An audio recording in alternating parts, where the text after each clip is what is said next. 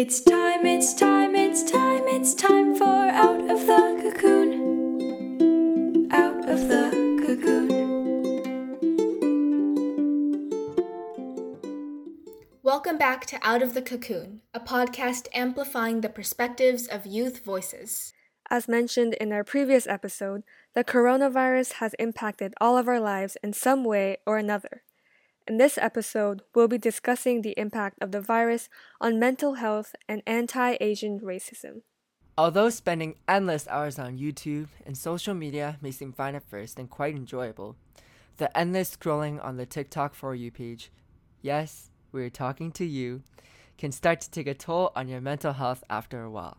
According to the American Centers for Disease Control and Prevention, also known as the CDC, with the lack of social interactions and constant changes to our sleeping and eating patterns, fear and anxiety can start to build up. It might be difficult to return back to our normal lives when we do. Personally, I'm going to have many difficulties waking up before 9 a.m., especially when school resumes. Before 9 a.m., I wake up at like 1 in the afternoon. Cereal at 4 p.m. sounds great for breakfast. It's been the same for a lot of my friends as well. Quite the schedule there. There we talk about our constant debate how cereal should come before the milk. that should come in a future episode, Claire. It's surely a daunting and pressing matter indeed.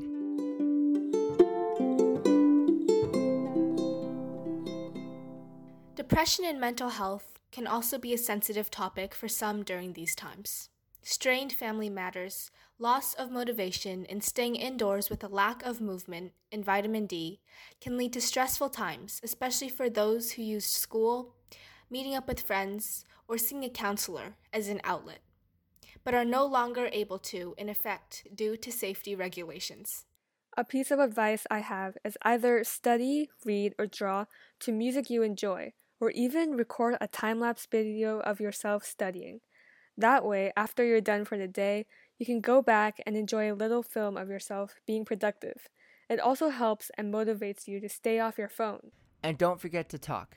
Reach out to a friend, meet with a friend, and social distance.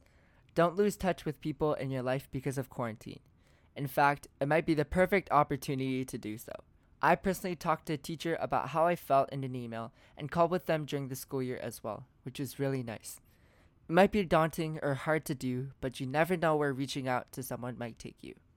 There's also numbers of online places that you can contact for counseling and mental health support if you need it. Know that even though we're strangers, we're also here to talk to you as well. You can reach out to us through at Papillon Youth on Instagram or papillonyouth.com. Speaking of mental health, there's also been a lot of concern regarding the physical health and well being due to COVID 19 being called the quote Chinese virus or the quote Asian disease, and society blaming it on a specific group of people. Yeah, and as a Chinese American, I have become aware that because of how I look, I may face prejudices about COVID 19 that a normal citizen may not. I was recently shopping and a man walked into the store and started yelling in a vulgar tone about how, quote, China ruined everything. Quite obviously, Many Americans are upset at the impact that the coronavirus has on their lives. I believe people have the right to anger, but it is extremely irrational to take it out on a specific group of people. What are some of your views on this topic?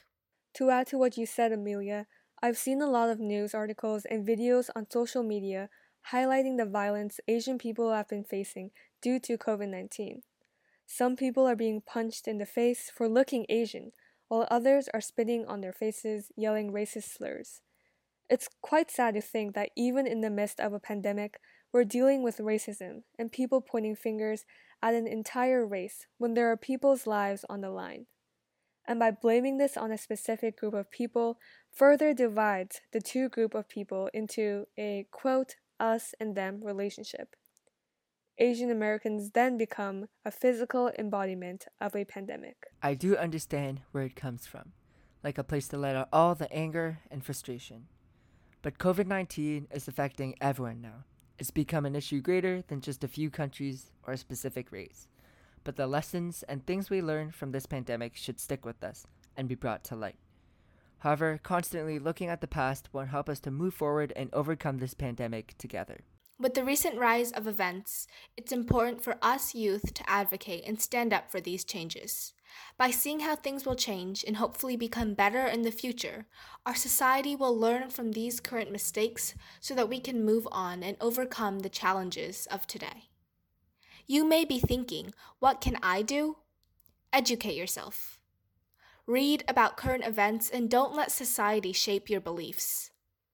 Then, if you are brave enough to do so, spread the word and let other youth know what you are all about. While COVID 19 brought a vast range of challenges to our lives and daily lifestyles, we should also try our best to stay positive. From new startup businesses to organizations and media, many individuals have been pursuing their passions and creating a positive impact in this world to help other individuals. We get to be a part of a special generation that can say that we've grown and learned important lessons through an entire pandemic. Imagine telling your children about what it was like to live through the coronavirus. These norms may feel like a drastic change to us, but may be the norm for them. Maya Angelou once said, Even the worst storm runs out of rain. The pandemic will be over one day, and though we all hope that day will come in the near future, it's still important to take advantage of the time you have. Educate yourself on what is happening in the world around you. Show interest in your virtual classes, and most importantly, listen to every episode of Out of the Cocoon. Trust me, your future self will thank you. Oh, definitely, Amelia. It really is interesting to think of how the future of virtual reality and simulations will affect our lives in the future. What if you could be somewhere without even being there? Today, it could be a live stream or a Zoom call, but what could that look like decades from now in the future? I'm personally getting some Back to the Future vibes here, but I will say that meeting online isn't the same as meeting in person. There is something special and unique about physically meeting and being present that technology just cannot emulate, like dressing up for school or going out for lunch with friends. It's interesting to imagine what the future may hold, but what about the present? What's going on? We want to hear from you. If you have any personal stories, questions you'd like us to tackle, advice you wish to give to our listeners, or anything else that you want to share, please contact us through our Instagram account at Papillon Youth. We would love to hear them and feature more youth voices on our platforms. Thanks for tuning in to this episode, and until next time, see where your wings take you.